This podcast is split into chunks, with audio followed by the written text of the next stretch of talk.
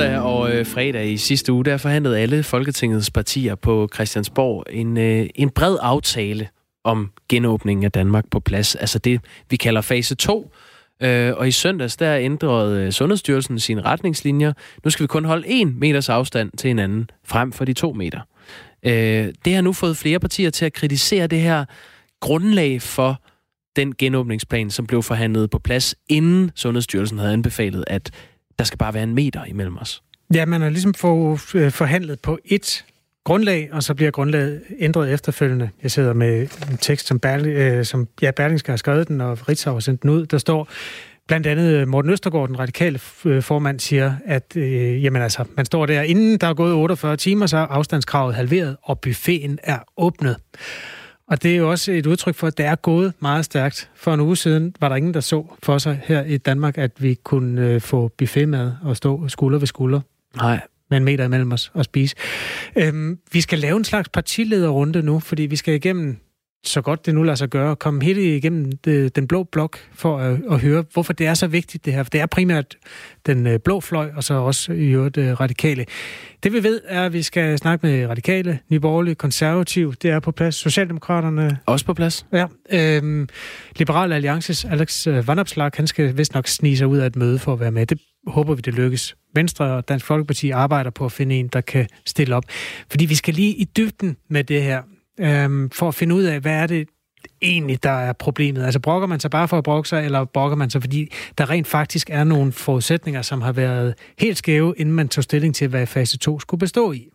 Ja, og nu øh, citerede du lige sådan, eller parafraseret, hvad det var, Morten Østergaard havde sagt i øh, en øh, artikel øh, til Berlingske. Øh, nu kan vi sige godmorgen til manden selv. Godmorgen, Morten Østergaard. Godmorgen, godmorgen. Partiformand for Radikale Venstre. Øhm, ved du, om regeringen har vidst, mens I har siddet og forhandlet torsdag og fredag, at det kun er nødvendigt at have en meters afstand til andre mennesker? Nej, altså øh, det øh, har jeg jo ikke noget grundlag for at tro. Det jeg bare ved, det er, at vi allerede ved genåbningens første fase jo aftalte, at når vi skulle lave den lange plan, så skulle vi have de sundhedsmæssige retningslinjer på plads inden fordi de jo ikke er politisk fastsatte, men sundhedsfagligt fastsat, og derfor er det grundlag, vi står på, når vi træffer vores beslutninger. Og det er jo det, der er kritikken her, det er, at det, øh, det virker som om den ene hånd ikke ved, hvad den anden laver. Men, men hvorfor er den her kritik nødvendig? Hvis, øh, hvis du ikke ved, om regeringen har været klar over, at Sundhedsstyrelsen vil ændre sine ret, retningslinjer øh, kort efter, I havde forhandlet det her på plads, hvorfor er det så nødvendigt at komme med en kritik af det nu? Jamen det handler jo om tilrettelæggelsen, at når vi har aftalt med hinanden, at vi vil have det sundhedsmæssige retningslinjer på plads, når vi træffer beslutningen om øh, den gradvise genåbning af Danmark, så må det jo være øh, regeringens opgave at sørge for, at det også er det, der er tilfældet. Øh, og i hvert fald kan vi jo sige, at øh, det er gentagende gange undervejs i forhandlingerne, der er blevet spurgt ind til, hvordan kan det egentlig være, at vi har den her to meters grænse, når WHO anbefaler noget andet. Øh, og, og det har vi aldrig rigtig fået et, øh, øh, et svar på. Og, og derfor så øh, er det afgørende jo her, at, at det jo egentlig er en god nyhed, at sundhedsmyndigheden mener, at nu er det forsvarligt, at vi går i en lidt mindre bue udenom hinanden, øh, og at øh, øh, man igen kan åbne øh, også de dele af restauranterne, hvor der er buffeter, øh, øh, og vi kan også se, at smittetrykket falder. Øh, men det er jo bare alt sammen med til at tegne billedet, synes jeg, af, at, øh, at så kunne vi godt have været mindre restriktive her i genåbningens anden fase. Øh, og det vil jeg i hvert fald have tolket de her ting som, hvis det havde været noget, der havde ligget på bordet, da vi forhandlede. Lad os lige prøve at kigge på den der øh, store genåbningsplan, der er lagt frem. Altså, øh, øh, den involverer blandt andet, at øh, forsamlingsforbuddet fra den 8. juni bliver hævet fra 10 personer til 30 til 50 personer, alt efter hvordan det går. Og derudover så vil højskoler og kulturinstitutioner få lov til at åbne igen, med det forbehold, at smitteforholdene tillader det. I søndags der ændrede Sundhedsstyrelsen så den her retningslinje om, at det nu i langt de fleste tilfælde er tilstrækkeligt med minimum 1 meter mellem os, i stedet for de 2 meter, vi øh, har været vant til de seneste måneder. Og det øh, er altså det, der får øh, blandt andet øh, dig, øh, Morten Østergaard fra Radikale Venstre, til at kritisere det her grundlag for genåbningsplanen, som I har forhandlet udefra. Helt konkret, Morten Østergaard, hvad vil du have lavet om, hvis du havde haft kendskab til, at Sundhedsstyrelsen vil ændre den her retningslinje om afstand? Ja, helt konkret, så synes jeg, det er oplagt, at øh, kulturinstitutionerne øh, har øh, langt bedre mulighed for at leve op til en 1 meters grænse end en 2 meters grænse, hvis du driver en, øh, et teater eller en biograf, eller øh, for så vidt et, øh, et museum. Og, øh, og derfor så var, øh, eller er min tanke jo også nu, fremadrettet, vi kan jo ikke spole tiden tilbage, øh, at vi gør det, vi jo også har sagt til hinanden, at hvis tingene udvikler sig mere positivt, end vi havde regnet med, øh, så kan vi flytte rundt mellem faserne. Og så var der nok ikke nogen af os, der havde troet, at det var tre dage senere, at øh, vi ville stå i den situation. Men det synes jeg er det, vi gør, og, og derfor synes jeg, at det er hurtigst muligt, vi bør sætte os sammen og sige, var der så ikke noget af det, vi udskød, vi lige så godt kan få i gang her i maj. Så det, du kritiserer, det er i virkeligheden, at når I har siddet der i forhandlingslokalet, og så har I sagt, hvorfor er det egentlig, vi skal være to meter fra hinanden, når WHO blandt andet øh, anbefaler, altså Verdenssundhedsorganisationen, at vi bare skal være en meter fra hinanden, så har I ikke fået et svar. Og der vil du gerne have haft, at Mette Frederiksen havde prikket til Søren Brostrøm og havde spurgt om det, og så havde I fået at vide, at der måske var i pipeline, at der var en plan om, at der kun skulle være en meter mellem folk. Er det, er det sådan, vi skal forstå det? I virkeligheden så øh, var det jo øh, datoen her, øh, 10. maj var jo, øh, om ikke tilfældig valg, så opstod den jo sådan øh, øh, ud af et ønske om, at der skulle være fire uger mellem faserne. Men hvis vi havde vidst, at Sundhedsstyrelsen ville komme med nye retningslinjer, så havde det jo været mere naturligt at starte forhandlingerne, når de var færdige med deres arbejde, end at gøre det lige inden. Morten, nej, Kasper Harbo, du sidder og markerer. Jeg rækker lige fingeren op. Det er bare fordi øh, statsministeren har indkaldt til pressemøde klokken 10. Ja. Ved du noget, Morten Østergaard? Det gør jeg ikke. Om det? det gør Heller jeg ikke om det? Nej, nej, all right. Nå. Hvad tror du? Nej, øh, det skal jeg ikke øh, kunne sige noget om. Jeg synes bare, at det er så vigtigt for øh, åbenheden øh, omkring de her ting, at, øh, at alle forudsætninger er, er kendte, og Øh, og vi skal bare huske, at det er jo folks sunde fornuft, der har bragt os hertil. Villigheden til at, at, at leve efter de retningslinjer, der er. Og så skal det, vi laver, jo også give mening. Og, og det giver ikke så meget mening, at, øh, at man den ene dag sidder og siger, må den ene eller den anden zoologisk have holde åben. Og så den næste dag, så halverer man lige en af de centrale restriktioner. Må jeg lige komme med en vild teori? Eller det bestemmer jeg jo sådan set selv, for jeg er jo vært. Jeg kommer lige med en vild teori, Morten Østergaard. Hvad nu, hvis Sundhedsstyrelsen faktisk har ændret den her retningslinje ud fra den genop, øh, genåbningsplan, I har vedtaget? Det Jamen, så synes jeg, det er den omvendte verden, fordi det er jo ikke en politisk fastsat retningslinje, men det er jo sundhedsmyndighederne. Øh, og det er jo derfor, at nogle af os havde den tilgang at sige, at i stedet for at afvikle restriktionerne en for en, så bør vi måske kigge på det hele igen og sige, hvad har vi egentlig nu behov for at have af restriktioner? Jeg taler om det her forsamlingsforbud, man kunne tale om øh, afstandskravet her. Og, øh, og derfor synes jeg, det bedste ville have været, hvis Sundhedsstyrelsen havde gjort deres arbejde færdigt som et indspark til de politiske forhandlinger, og ikke den anden vej rundt. Men er der ikke politik i det hele, Morten Østergaard? Altså også når vi, øh, nu, nu øh, har vi hørt en kritik fra institutioner og fra skoler om, at de har simpelthen ikke plads til deres børn, hvis der skal være to meter imellem. Og så går der ikke særlig mange dage, og så melder Sundhedsstyrelsen ud, øh, vi kan faktisk godt nøjes med en meters afstand, i de fleste tilfælde. Er det ikke også politisk? Men, Jamen altså, det efterlader i hvert fald et billede af, at, øh, øh, at det er det måske, men det er jo derfor, jeg synes, det var så vigtigt, øh, og, og også gjort et stort nummer ud af, at, at vi må have de her sundhedsmæssige retningslinjer på plads, inden vi tager de politiske beslutninger, øh, sådan at vi tager dem oven på det sundhedsfaglige indspil, og ikke efterlade et billede af, som, I, øh, som du nu øh, bringer frem, Øh, at, øh, at det kan være, at det foregår den anden vej rundt, fordi det er ikke, tror jeg, godt for befolkningens øh, tillid til det hele. Der skal være gennemsigtighed i processen. Det sundhedsfaglige input må komme før de politiske afgørelser. Det, der er blevet sagt fra begyndelsen af den her meget nye situation for alle, det er, at der vil blive begået fejl, og vi vil hellere være forsigtige end at lave nogle overmodighedsfejl. Hvad er det ved det, der ikke gælder nu? Altså, hvad er det det, du ikke forstår, Morten Østergaard? Nå, men jeg øh, siger vel egentlig bare, at jeg synes, det er en fejl, at man sidder og forhandler en politisk aftale på plads, inden øh, øh, man har det sundhedsfaglige øh, aktuelle input. Og, øh, men det var først og, og den, tre dage senere. Det, det, jo, men den fejl tilgiver jeg da gerne, øh, Mette Frederiksen, hvis bare vi så øh, kan øh, tage konsekvensen af den i, øh, øh, i den her uge. Øh, og, og det er jo egentlig, det helt centrale her er jo ikke øh, at, øh, at kigge tilbage, for vi kan jo ikke øh, spole tiden tilbage. Det afgørende er jo at kigge frem, og der er det jo bare en god nyhed, at sundhedsmyndighederne nu synes, det er forsvarligt, fordi vi har smitten under kontrol, og smittetrykket falder. Men den, den gode nyhed skal jo komme os alle sammen til gavn i forhold til en normalisering af samfundslivet, når bare vi bliver ved med at opføre os fornuftigt. Og hvorfor skulle vi pludselig holde op med det? Og nu har statsministeren altså indkaldt til et pressemøde kl. 10, som øh, vi kun kan sidde og gisne om, hvad skal handle om. Hvis det nu handler om, at øh, der kan laves lidt om i den her øh, genåbningsfase 2, og der er altså flere, der kan komme med, hvem er det så, der skal have lov til at åbne? Synes du? Ja, øh, først og fremmest så tror jeg, at, øh, jeg er villig til øh, at tage et lille vedmål på, at det handler det pressemøde ikke om, men jeg kan tage fejl. øh, men, men hvad vil du øh, gerne have åbent? Det, det der øh, Ja, det jeg gerne vil have åbnet, det er øh, kulturinstitutionerne, øh, og det vil jeg to grunde. For det første, fordi der ikke, jeg synes, at det fortaber sig lidt, hvad det er, øh, argumentet for at holde dem lukket er, og så skal man jo ikke gøre det. For det andet også fordi, at noget af det grundlag, som øh, vi bidrog til, der kom, nemlig øh, det økonomiske indspil, viste jo en sammenhæng mellem kulturinstitutionerne og de oplevelser, man får der, og så det, vi gerne vil hjælpe i gang igen, nemlig restaurationslivet, hotelbranchen, at, øh, at hvis ikke der er nogen oplevelser osv., så, så kommer der heller ikke så meget gang i det, øh, og, og derfor giver det god mening, i en, synes jeg, i enhver forstand at lade kulturinstitutionerne åbne nu, i stedet for at vente til juni. Morgen ja, Østergaard. Vi har et vedmål. Ja, det er det. Ja, Hvis uh, Mette Frederiksen siger, jeg, jeg siger så, at uh, Mette Frederiksen hun vil klokken 10 offentliggøre, at Morten Østergaard kan komme på Louisiana og på Vandpipe Café. Vi, uh, vi høres lige ved. Det gør vi. Det er ja, godt. Det er godt. Hej igen. Partiformand for Radikale Venstre, og vi fortsætter den her partilederrunde, vi har gang i. Det her det er jo altså en uh, diskussion af, hvilken konsekvens har det, at man, da man fra politisk hold med stort bredt flertal vedtog at gå i gang med fase 2 af genåbningen, der vidste man ikke, at det, der før var to meter i går skulle blive til 1 meter, altså afstandskravet fra Sundhedsstyrelsen. Og det ændrede ved hele de forudsætninger, som man har forhandlet på, sagde Morten Østergaard fra Radikale Venstre.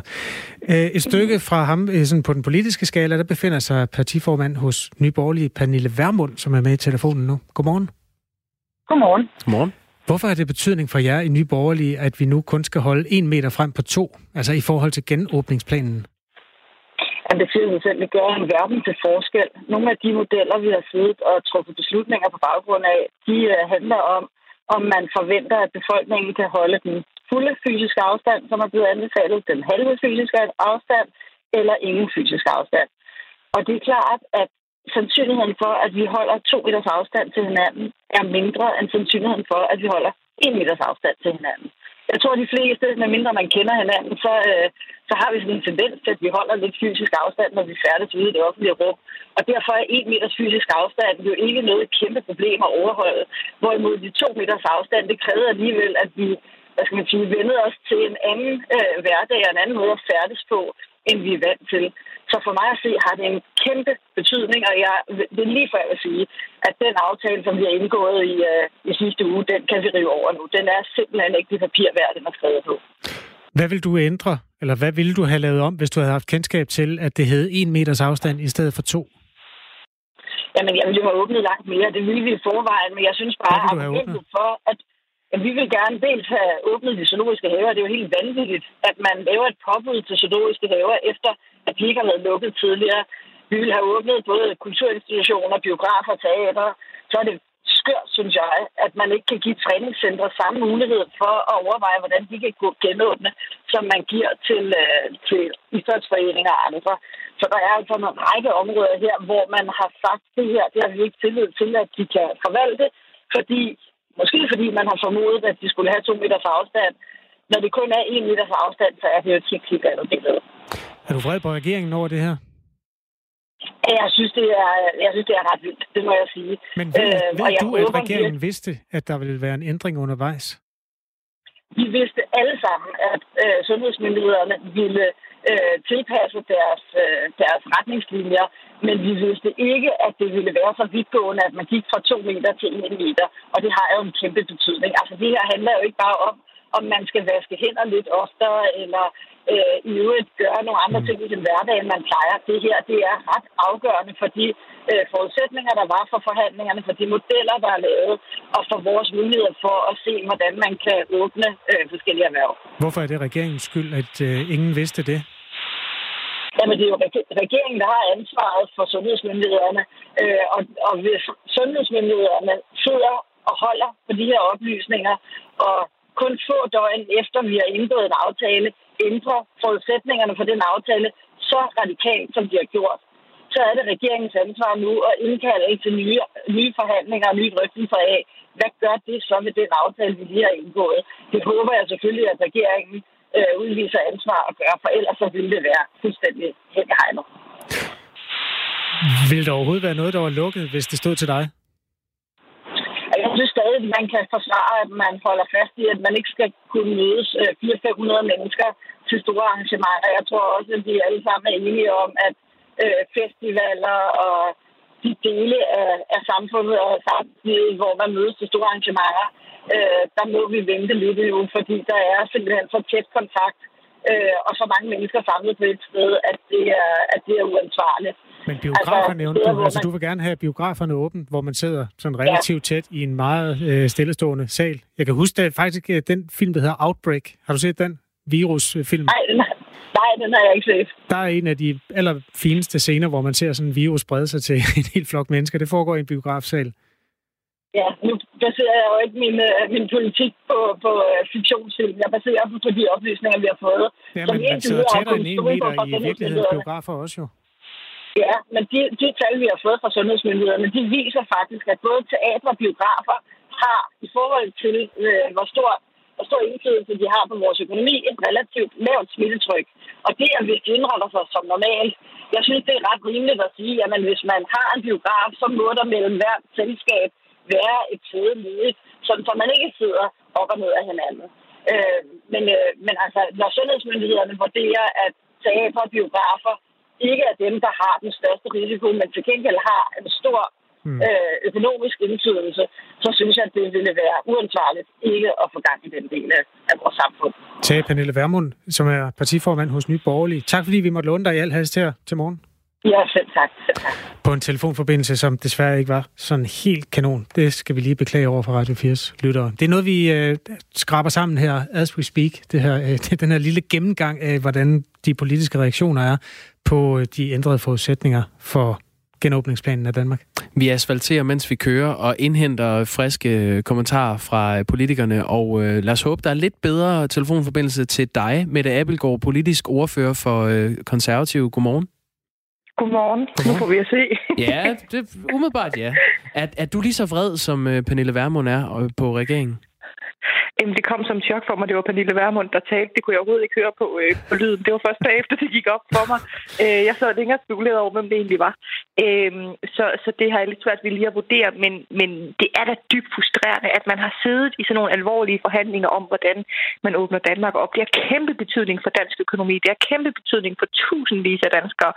Og så når man knap nok ud af forhandlingslokalet, og så kommer der de her nye meldinger, som jo alt andet lige sætter tingene i et lidt andet lys og havde givet øh, nogle andre forhandlinger, og, øh, og det er det dybt frustrerende som politiker. Så, så vi vil også meget gerne, at statsministeren hun inviterer partierne ind, øh, så vi kan få mulighed for at drøfte, om, øh, om der er noget, der kan lægges til den aftale, vi allerede har lavet øh, på baggrund af de her nye oplysninger. Det vil I faktisk alle sammen gerne have. Øh, og I synes alle sammen, det er frustrerende, kan vi, øh, kan vi forstå. I hvert fald jer, vi har talt med. Vi har talt med Morten Østergaard, Pernille Vermund, og nu dig, øh, med Abelgaard fra Konservative. Ja. Men, øh, mener du, at regeringen burde have forudset, at Sundhedsstyrelsen ville sænke det her øh, krav fra 2 meter til 1 meter? Jeg synes, det havde været oplagt at lægge en henvendelse ud til øh, sundhedsmyndighederne og øh, bede dem om at, øh, og, hvad kan man sige, give en melding om, om der var nyt på vej, som havde afgørende betydning for, øh, for forhandlingerne. Øh, vi spurgte ind til det her allerede onsdag i sidste uge, hvor der var et stort møde inde i landstingssalen med alle partilederne, øh, og der, øh, der kunne vi ikke få noget svar på, om der var ændringer på vej. Så jeg, jeg aner dybest set ikke, om statsministeren har vidst, at der var ændringer på vej. Det går jeg ud fra, hun ikke har, for det ville være voldsomt uærligt så ikke at oplyse det. Spurgte konkret om, synes... om, øh, om afstandskravet vil blive sat ned for to meter? Ja, vi spurgte konkret ind til, om der var mulighed for at sænke, altså, øh, sænke øh, afstandskravet fra de 2 meter til 1 meter, som øh, WHO de anbefaler, fordi det jo alt andet lige har kæmpe betydning for restauranter og alle mulige andre i forhold til deres mulighed for at åbne. Så det er faktisk noget, vi har haft ret meget fokus på, at vi gerne vil have sænket øh, den her, øh, det her afstandskrav, øh, og det kunne vi ikke få noget svar på der i hvert fald. Ved du, om regeringen har undersøgt det? Nej, det kan jeg ikke vide, øh, men det kunne være interessant at høre statsministeren til, øh, hvornår hun er blevet bekendt med, at man havde planer om at ændre det her øh, afstandskrav. Men for at være helt ærlig, hele den del for at være helt ærlig, jo, det er interessant, og jo, det er også vigtigt, men det er også et eller andet sted sådan lidt politisk fnider. Altså det, vi mega gerne vil nu, det er at se frem og sige, okay, nu har vi ændret fra to meter til en meter.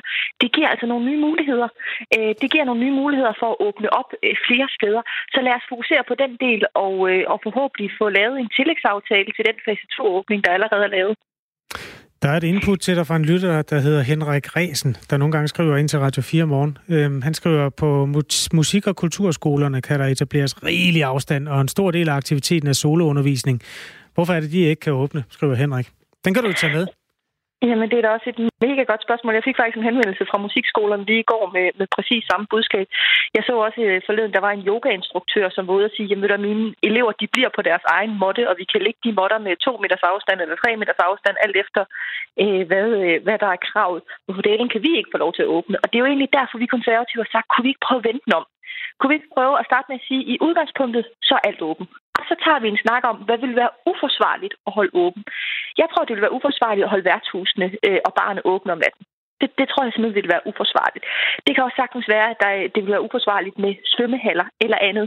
Øh, det kan også være, at en øh, brydningskamp øh, eller hvad ved jeg, anden indendørs sport med meget fysisk kontakt vil være uforsvarligt. Men så lad os tage det på den måde, fordi så undgår vi sådan nogle åndssvage situationer, hvor man ikke må lave soloundervisning på en musikskole eller have yoga måtter spredt ud over en gymnastikhal. Mange af landets øh, tredje 3.G'ere, de glæder sig jo også til at skulle op i en vogn og køre rundt og drikke sig fulde og øh, feste, når de bliver studenter øh, til sommer. Synes du, de skal have lov til det? Øh, ja, det synes jeg. Jeg synes, der skal findes en løsning, der gør, at man kan opretholde de traditioner, der er forbundet med, med studentertiden. Jeg har også jeg har lidt svært ved at vurdere, fordi når, når hvad kan man sige, når forsamlingsforbuddet bliver hævet til 30 til 50, så kan de jo som sådan godt køre øh, 30 elever rundt i en øh, studentervogn øh, og køre rundt omkring på besøg. Så på sin vis er jeg lidt i tvivl om, om det kan lade sig gøre inden for de gældende regler. Øh, spørgsmålet er selvfølgelig, om, om de gør nok afstand i, i den vogn, men, men der ja. bliver man nødt til at være en lille smule fleksibel, altså. Nå, så, så, så kan man lempe reglerne? Yes, hvis det er noget, der foregår én gang, i de her menneskers liv, ja, så mener jeg godt, at vi kan lempe reglerne. Altså, vi har under 200 indlagte i Danmark. Smittetrykket er faldet igen. Altså, hvis vi skulle lave den her slags foranstaltninger, øh, når der var en højsæson af influenza, og jeg er fuldstændig klar over, at de her to sygdomme kan ikke øh, sammenlignes en til en, men alt andet lige, så har vi den her sygdom så meget under kontrol. Smittetrykket er så lavt, antallet af indlæggelser er så lavt, at vi bliver nødt til at overveje som samfund, hvor meget bånd de skal ligge på os i vores, øh, i vores liv. Carsten, han øh, har lige sendt en sms også. Han vil have grænsen åbnet. Jeg går ud fra det grænsen til Tyskland i første omgang. Hvordan har du det med det? Jamen, det havde vi meldt ud allerede inden de forhandlinger, der var på Marienborg, at vi synes, man burde, øh, burde åbne mere op der. Så man eksempelvis... Man kan ikke åbne mere op. Man kan åbne eller lukke. Og lige nu er de lukket. Nej, det, det er faktisk ikke rigtigt, hvad du siger. Man okay. kan definere, hvad der er et anerkendelsesværdigt formål i forhold til at komme ind. Og lige nu er det for eksempel et anerkendelsesværdigt formål, hvis man har arbejde, hvis man har øh, børn, har del, altså skilt og har, har børn, der skal frem og tilbage. Mm. Det kunne også være, at vi skulle definere et anerkendelsesværdigt formål. Det var, hvis man havde lejet et sommerhus øh, ved Vestkysten i øh, tre uger hen over sommeren. Øh, så, så ja, det har vi vendt ud, at det vil vi gerne have. Men det kan alle jo gøre. Altså, så, så, er alt jo, så kommer alle jo ind. Ja, det er rigtigt. Det vil udvide ganske betragteligt, hvad der kunne øh, opfattes som et anerkendelsesværdigt øh, formål. Men det mener vi også er forsvarligt. Altså, tyskerne har lige så godt øh, styr på, øh, på den her situation, som vi har i Danmark. Ja, de har, har jo så et lidt højere smittetryk, har vi lige hørt de sidste dage. 1,1 hedder det der. Men, men alt andet lige de har meget kontrol over situationen. Altså, det er ikke sådan, at verden vil ramle sammen, hvis vi gjorde det. Øh, og det har kæmpe betydning for rigtig mange jyske byers øh, økonomi, øh, vestjyske byer, som øh, i den grad øh, lever af at have turisterne hen over sommeren, og som, som står med meget, meget alvorlige økonomiske problemer nu. Det er jo også en virkelighed, vi er nødt til at tale om. Altså, det kan vi jo bare lukke øjnene for og sige, at det er bare bad luck. Det, det, det ved jeg heller ikke. Er der nogen, der lukker øjnene for det? I hvert fald, man gør, hvis man ikke inddrager det som et element i diskussionen om, om man skal åbne grænsen eller ej. Altså, så må man jo kunne give et svar på, hvad er det så, øh, der skal gøres for at holde gang i julene i, øh, i de kommuner, som er dybt afhængige af, af de mange tyske turister, der kommer hver sommer. Mette Appelgaard, politisk øh, ordfører for Konservativ. Tak fordi du var med her. Selv tak. Ja, tak til dig. klokken er 8.29. Vi tager lige nyhederne med Signe Ribergaard Rasmussen.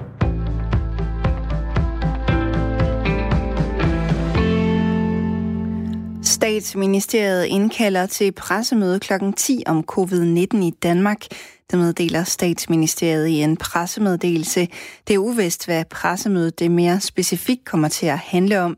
I sidste uge der blev alle Folketingets partier enige om, hvad der skulle åbne i fase 2, som begyndte i går. Partierne blev også enige om, hvad der kan ske i fase 3 og i fase 4. Der er indkaldt til pressemøde kort tid efter, at Sundhedsstyrelsens retningslinjer for fysisk afstand under coronakrisen blev ændret. Ændringen blev meldt ud søndag aften, og den betyder, at man nu i de fleste tilfælde anbefaler at kunne holde 1 meters afstand i stedet for 2 meter. Sidste år fik Tolvstyrelsen rigtig meget hvidt pulver i nettet. Mere præcis så beslaglagde styrelsen 90 kilo kokain i 2019, og det står i kontrast til 2018, hvor der tilsvarende blev konfiskeret lidt under 6 kilo kokain. De 90 kilo er meget, hvis man sammenligner med de beslaglagte mængder fra tidligere år, siger Preben Bukholst, der er kontroldirektør i Tolvstyrelsen. Der er jo ingen tvivl om, at i 19, hvor vi havde en øh, 4-5 øh, større beslag, det har været med til at påvirke øh, statistikken kraftigt. De store beslag fra sidste år var for eksempel 40 kilo kokain, som lå gemt i en container på Aarhus Havn, eller i Københavns Lufthavn, hvor man beslaglagde 7 kilo flydende kokain, der var gemt i shampooflasker. Preben Bukholst fremhæver flere mulige forklaringer på sidste års store mængde af beslaglagt kokain. Dels så har vi øh, fået flere tollere i løbet af 19, og dels så øh, bliver vi bedre og bedre til at bruge vores analyser og øh, de informationer, vi får fra andre myndigheder eller fra udlandet. Og så laver vi rigtig mange øh, stikprøver, så kombinationen med det og vores hunde og vores gode tollere gør, at vi har fået nogle ret store beslag på nakken. Der er dog et stort mørketal for den mængde af kokain, som kommer ind over grænserne i løbet af et år. Vi gør, hvad vi kan for at stoppe det, vi ved, der kommer over, fordi der er et marked. Øh, men hvor stor en andel vi, øh, vi får pillet ud af markedet, det ved vi ikke. Det siger Preben Bukholst. Udover de 90 kilo kokain, så beslaglagde styrelsen sidste år 700 kilo cannabis, 1100 kilo kat og 35 kilo opiater. Der er indgået en bred politisk aftale om en hjælpepakke til rejsebranchen. Det oplyser Erhvervsministeriet i en pressemeddelelse. Aftalen den vil blive præsenteret kl. 9.15. TV2 erfarer, at rejsebranchen får mindst 700 millioner kroner i tilskud, ud over en låneramme på 1,5 milliarder kroner, som branchen tidligere har fået. Indtil nu har 45.000 selvstændige fået udbetalt kompensation for tabt indtægt under coronakrisen. Kompensationen er en del af regeringens hjælpepakker til flere hundrede milliarder kroner.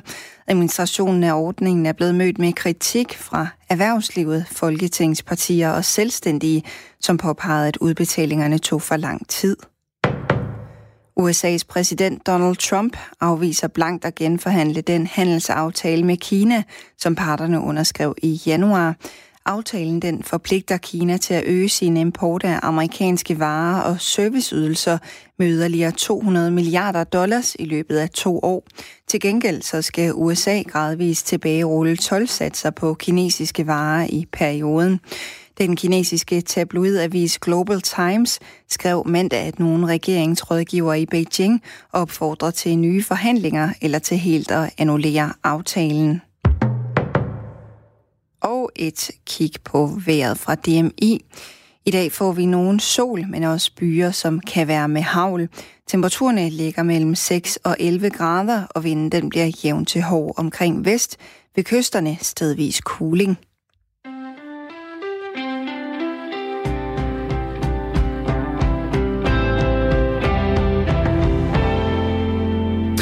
Godmorgen. Øh, du lytter til Radio 4 Morgen, hvor vi øh, lige nu har gang i sådan en øh, partilederrunde, sådan en øh, rundringning til Folketingets partier, som har været med til at forhandle øh, den øh, næste fase, den øh, fase, der hedder 2, anden fase af genåbningen af Danmark, som blev forhandlet øh, på plads torsdag og fredag i sidste uge.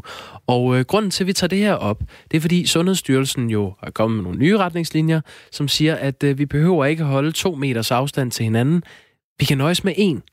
Og det kommer Sundhedsstyrelsen altså med lige et par dage efter, at politikerne har siddet og brugt et par dage på at øh, få den her øh, genåbningsplan på plads. Og det er der altså nogle politikere, der er sure over. De er sure på regeringen, over at regeringen ikke har øh, fundet ud af det her.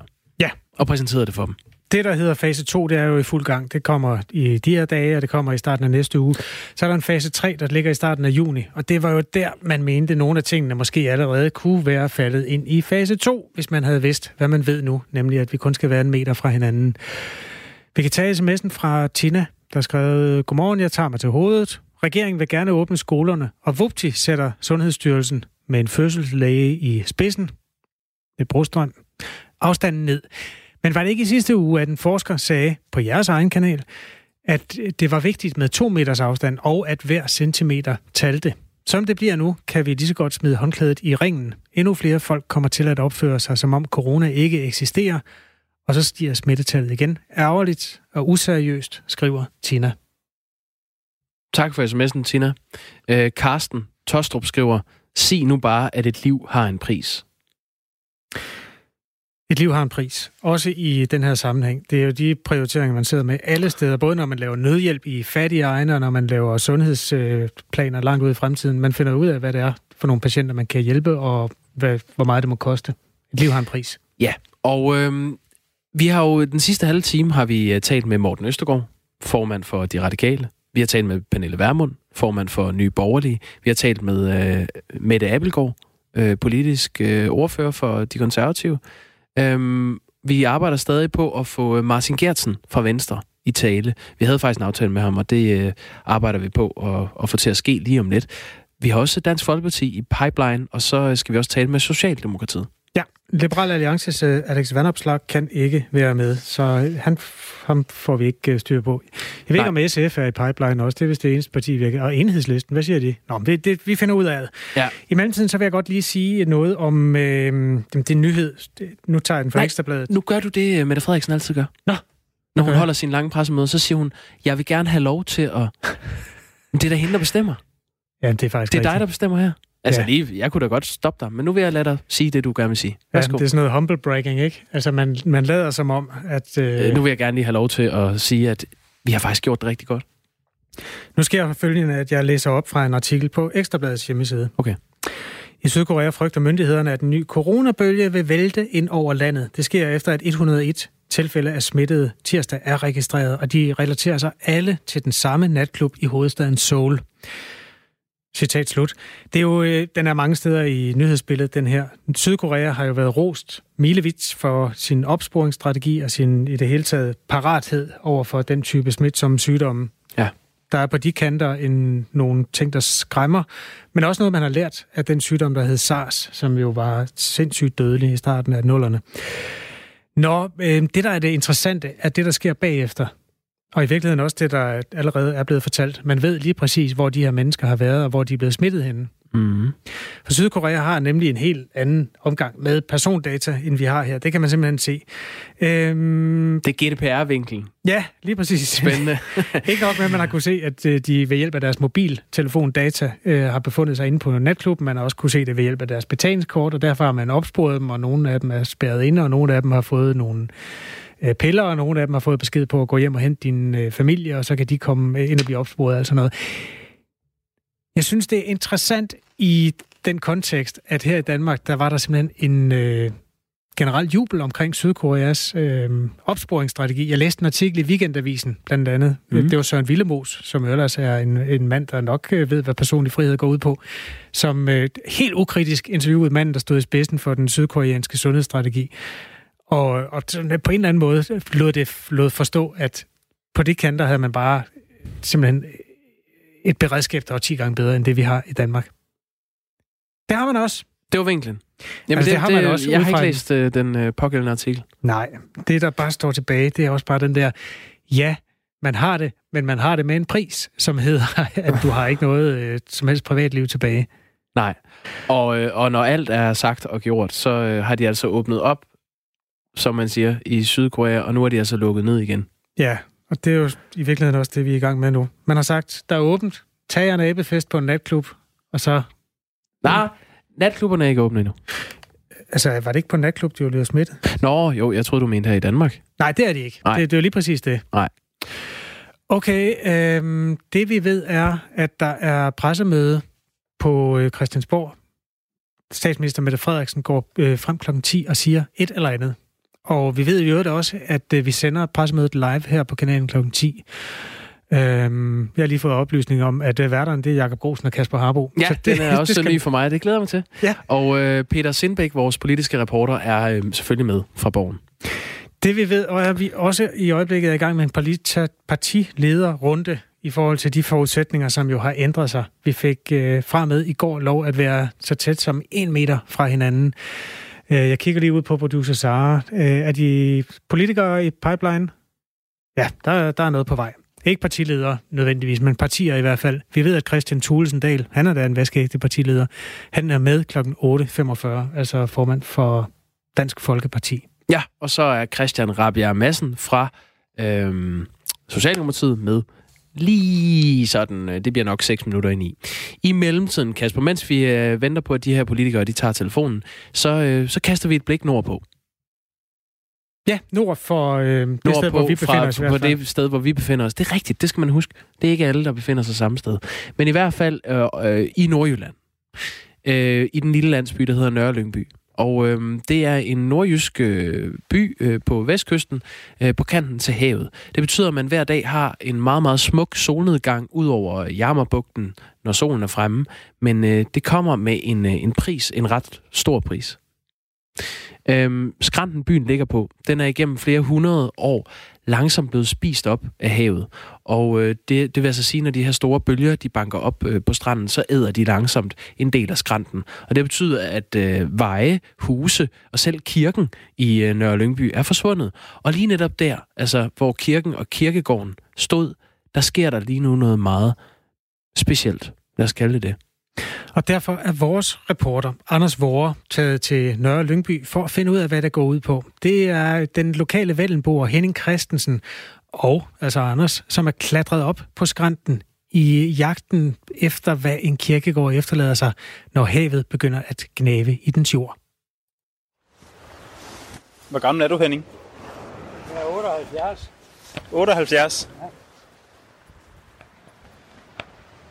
Du er god fysisk form stadig jo, kan man sige, når du kan kravle herop. Ja, men jeg prøver også at gå en maraton hver uge. Det vil sige 6-7 km om dagen. Ja.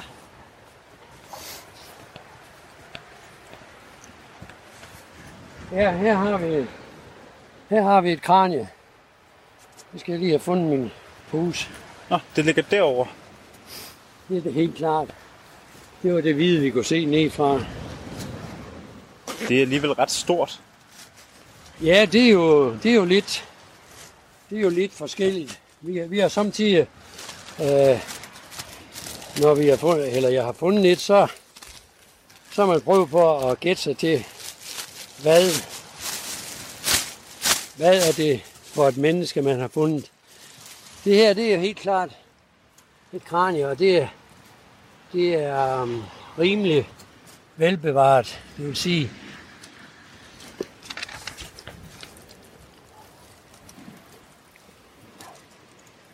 Det vil sige, at hele skallen, den øverste hovedskal, er tilbage. Og det tager man forsigtigt.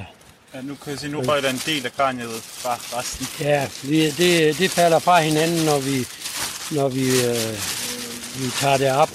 Det er jo fuldt, fyldt med jord. Hvad? Altså, jeg synes jo det her, det lyder lidt underligt, men jeg synes jo det er lidt, øh, det er i hvert fald specielt, synes jeg lige nu, at stå og røre ved et menneskekranje, som har ligget i jorden. I meget lang tid, ja. For det her, det kan man se, det er...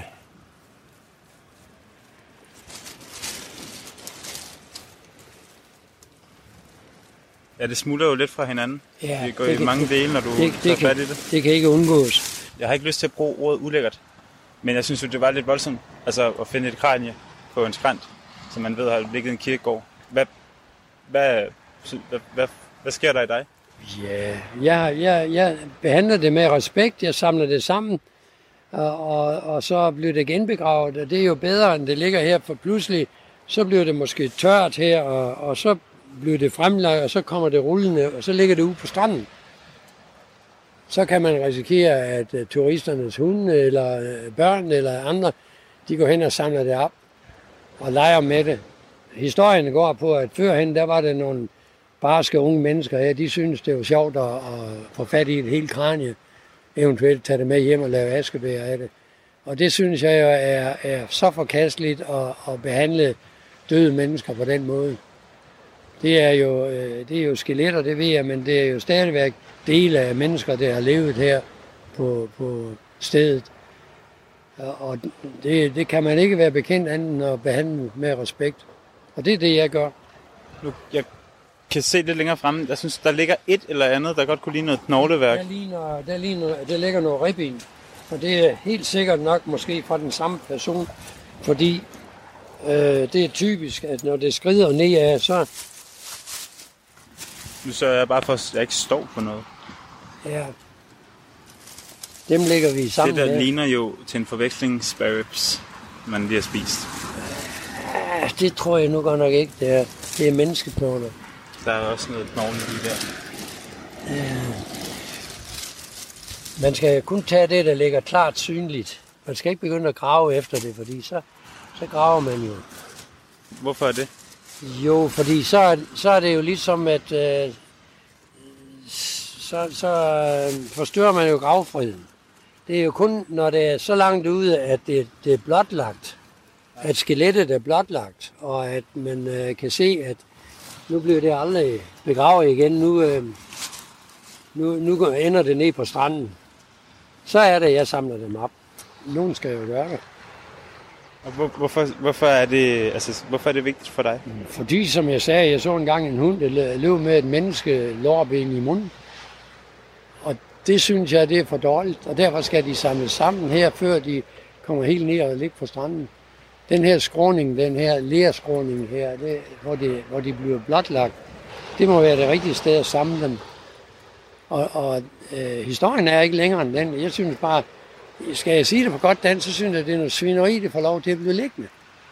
Men jeg vil gerne sige det på en anden måde. Jeg synes, at det, det, det, man skal respektere de døde. Og, og, og øh, det gør man jo ved at sørge for, at de bliver genbegravet. Det var Henning Christensen, øh, knoglesamleren her, vi hørte i reportagen, som synes, det er noget svineri. Han har de seneste 20 år regelmæssigt øh, besøgt skrænten for at finde øh, skeletter og kranier, der, der popper frem, når den her skrænt den øh, eroderes i Nørre Lyngby. Det gør han frivilligt, og så afleverer han dem til den nye kirkegård, hvor de bliver genbegravet. Det var Anders Vore, vores reporter, der havde mødt ham. Øhm, hvis du vil høre mere om, øh, om den her by, så... Øh, kan du finde det øh, som podcast. Det hedder Tæt på, og det er fra Radio 4. Klokken den er blevet 13 minutter i 9, og vi fortsætter vores partilederrunde. Ja, nu er det i hvert fald en partileder, vi skal tale med. Øhm, det er jo sagen, at øh, alle Folketingets partier torsdag og fredag sad og øh, kom frem til en bred aftale om genåbningen af Danmark. Det var både en fase 2, som er i gang nu, en fase 3, der kommer senere øh, i starten af juni, og en fase 4, der er udskudt til endnu senere på sommeren. Men øh, i den fase, hvor man planlagde de faser, der vidste man ikke, at øh, afstandskravet ville blive ændret fra to meters afstand mellem mennesker og så ned til en. Og det er der mange af de politikere, vi har talt med her til morgen, der synes ændrer forudsætningerne for hele puslespillet. Men vi har med nu, det er Christian Thulesen Dahl, der er partiformand for Dansk Folkeparti. Godmorgen. Godmorgen. Hvilken betydning har det for jer i Dansk Folkeparti, at vi nu kun skal holde en meters afstand frem for to i forhold til genåbningsplanen? Jamen, det har da stor betydning. Øh, det, det siger sig selv, at, øh, at der er stor forskel på, om man åbner nogle ting, hvor man siger, at der samtidig skal kunne holdes to meters afstand, eller man går ned på, på det halve. Øh, og jeg synes, det her det bare understreger det, som vi jo har i virkeligheden kendt gennem hele det her forløb, at oplysningerne om, hvordan det her håndteres, ligger hos regeringen og hos myndighederne, og det er enormt svært for os som politiske partier at få indsigt i dem. Selv når vi sidder i en situation, som vi gjorde på Marienborg torsdag og fredag i sidste uge, og for at vide, nu skal vi tage et fælles ansvar for, hvordan vi så genåbner Danmark, der har vi ikke engang fuld indsigt i, i, i øh, de her oplysninger, og det gør det svært for os, synes jeg, øh, at, at tage det her medansvar for genåbningen, som, som regeringen jo gerne vil, vil have, vi tager i et fællesskab. Øh, Så, så jeg synes, det er forkert, og jeg håber, vi kommer tilbage til forhandlingsbordet og, Mm. og siger, giver de her oplysninger grundlag for, at vi kan, vi kan genåbne på en anden måde. Tror du, at Socialdemokraterne, tror du, at regeringen vidste, at det her var undervejs, at man ville ændre fra to til en meters afstand, siden du er øh, sådan vred over, på- over for den måde, som det blev formidlet på? Jamen, det er ikke sikkert, at konklusionen var taget, men jeg tror helt sikkert, at de har været bevidste om, at, at der har været en diskussion øh, i systemet om, hvorvidt man kunne gå ned til en meter, og det var jo det var faktisk også noget, der blev spurgt ind til, uden vi kunne få svar. Øh, og, øh, og det er jo fordi, vi kunne se i andre lande, at man har håndteret det anderledes, end vi har gjort i Danmark. Og så er det klart, så, så øh, ser vi jo det som politiske partier, tager det ind til forhandlingsbordet og siger, kunne vi lade os inspirere af det i Danmark? Vil det også være farbart i Danmark? Og der bliver det afvist at gå fra 2 til 1 meter. Der holder man fast i de 2 meter, for så få der efter alligevel at flytte sig øh, på det. Og når vi taler om, at vi sidder og forhandler en genåbning, der skal løbe hen over hele sommeren, så er det jo lidt paradoxalt, at sådan nogle oplysninger, de pludselig øh, kommer frem få der efter, vi har siddet og forhandlet det her på plads. Men når man følger nyhedsbilledet i Danmark, så vidste man jo godt, der var nogle ændringer på vej. Der var ikke nogen, der vidste, hvad de gik ud på, men man vidste, der ville komme nogle nye retningslinjer. Det havde du sikkert også selv hørt, havde du ikke?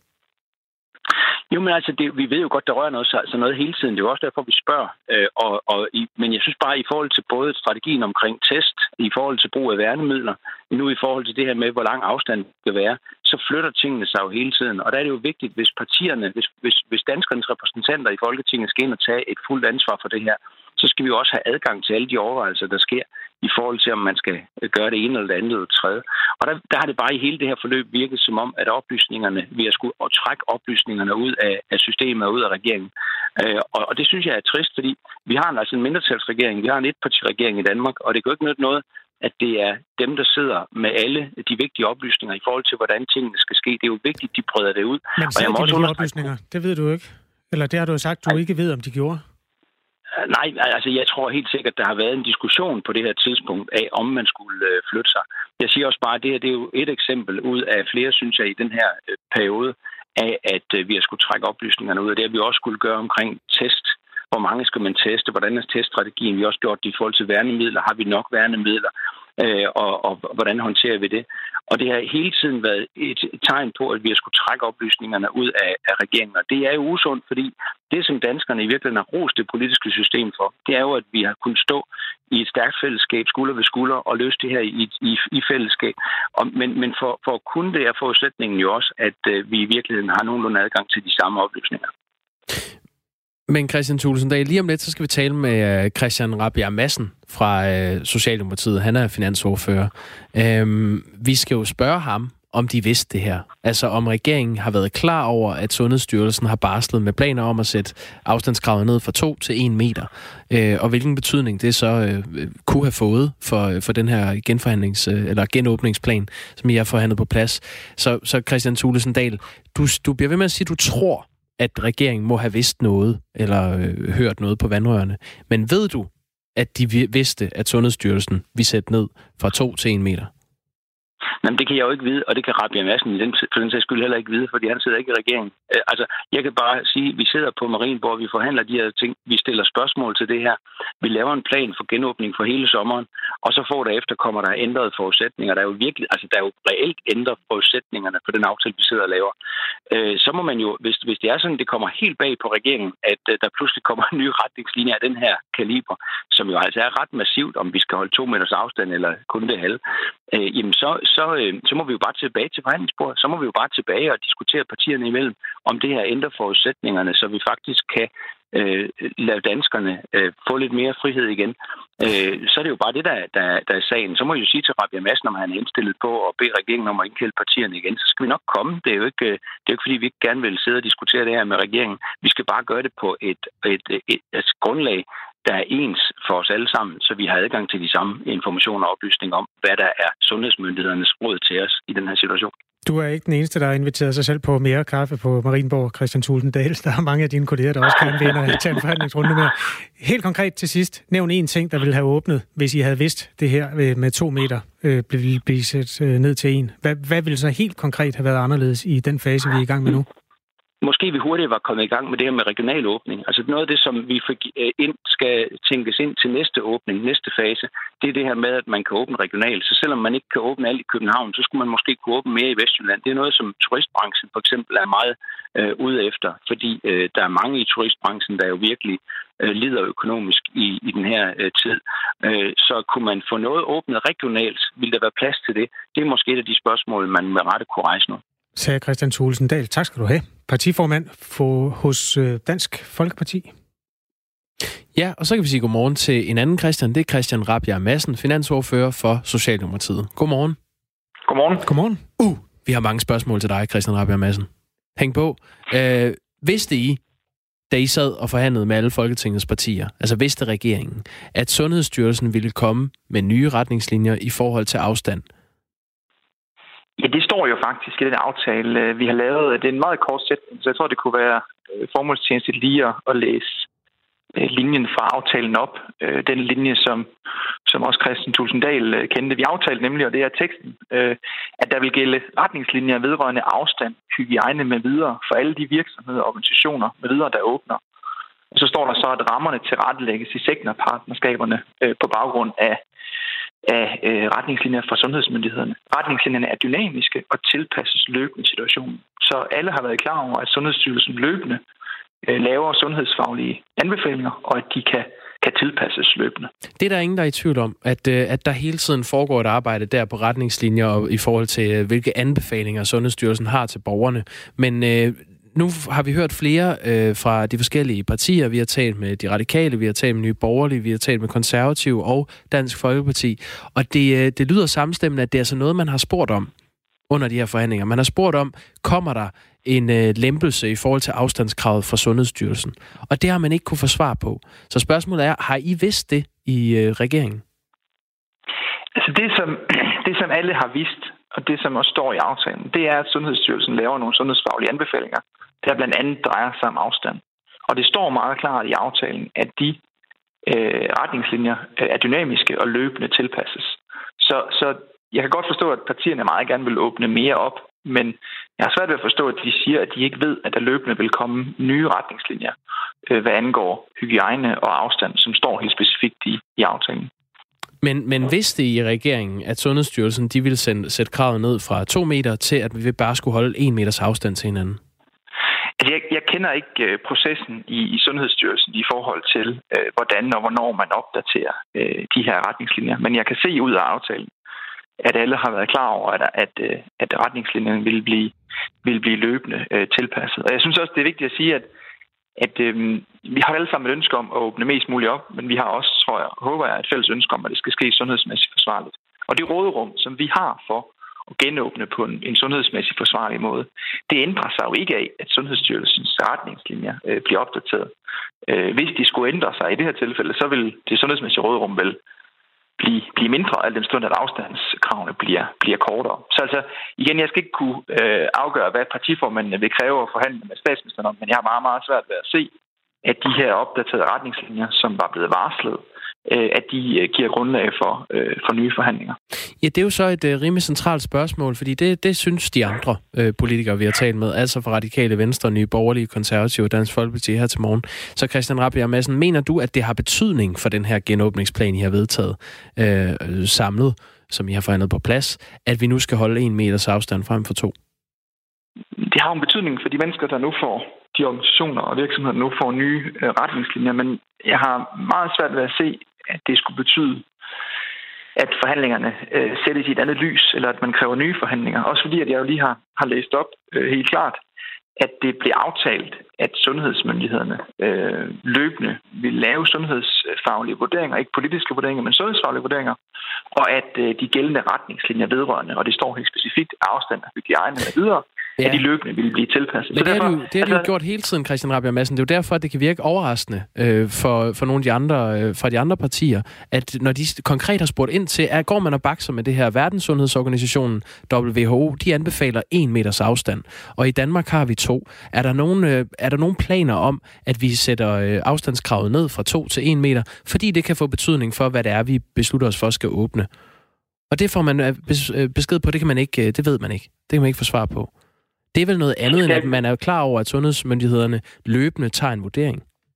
Altså, jeg, jeg, skal ikke, øh, jeg skal ikke kunne sige, hvordan processen har været i, Sundhedsstyrelsen, hvad angår de sundhedsfaglige vurderinger, men jeg kan måske synes, at, at, øh, at den overraskelse, som partierne giver udtryk for, øh, i hvert fald øh, øh, øh, for mig er lidt øh, overraskende, al den stund, at, at man jo kan læse i aftalen meget klart, at Sundhedsstyrelsen øh, løbende tilpasser retningslinjer, hvad angår mm. afstand, og de retningslinjer er, er dynamiske.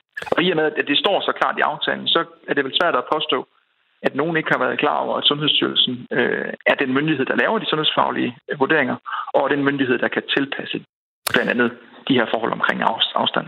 Nu har din øh, partiformand øh, og landets statsminister Mette Frederiksen jo meldt ud, at der kommer et øh, pressemøde her klokken øh, 10. Øh, skal vi regne med, at det handler om, at der kommer nye forhandlinger i forhold til genåbningen?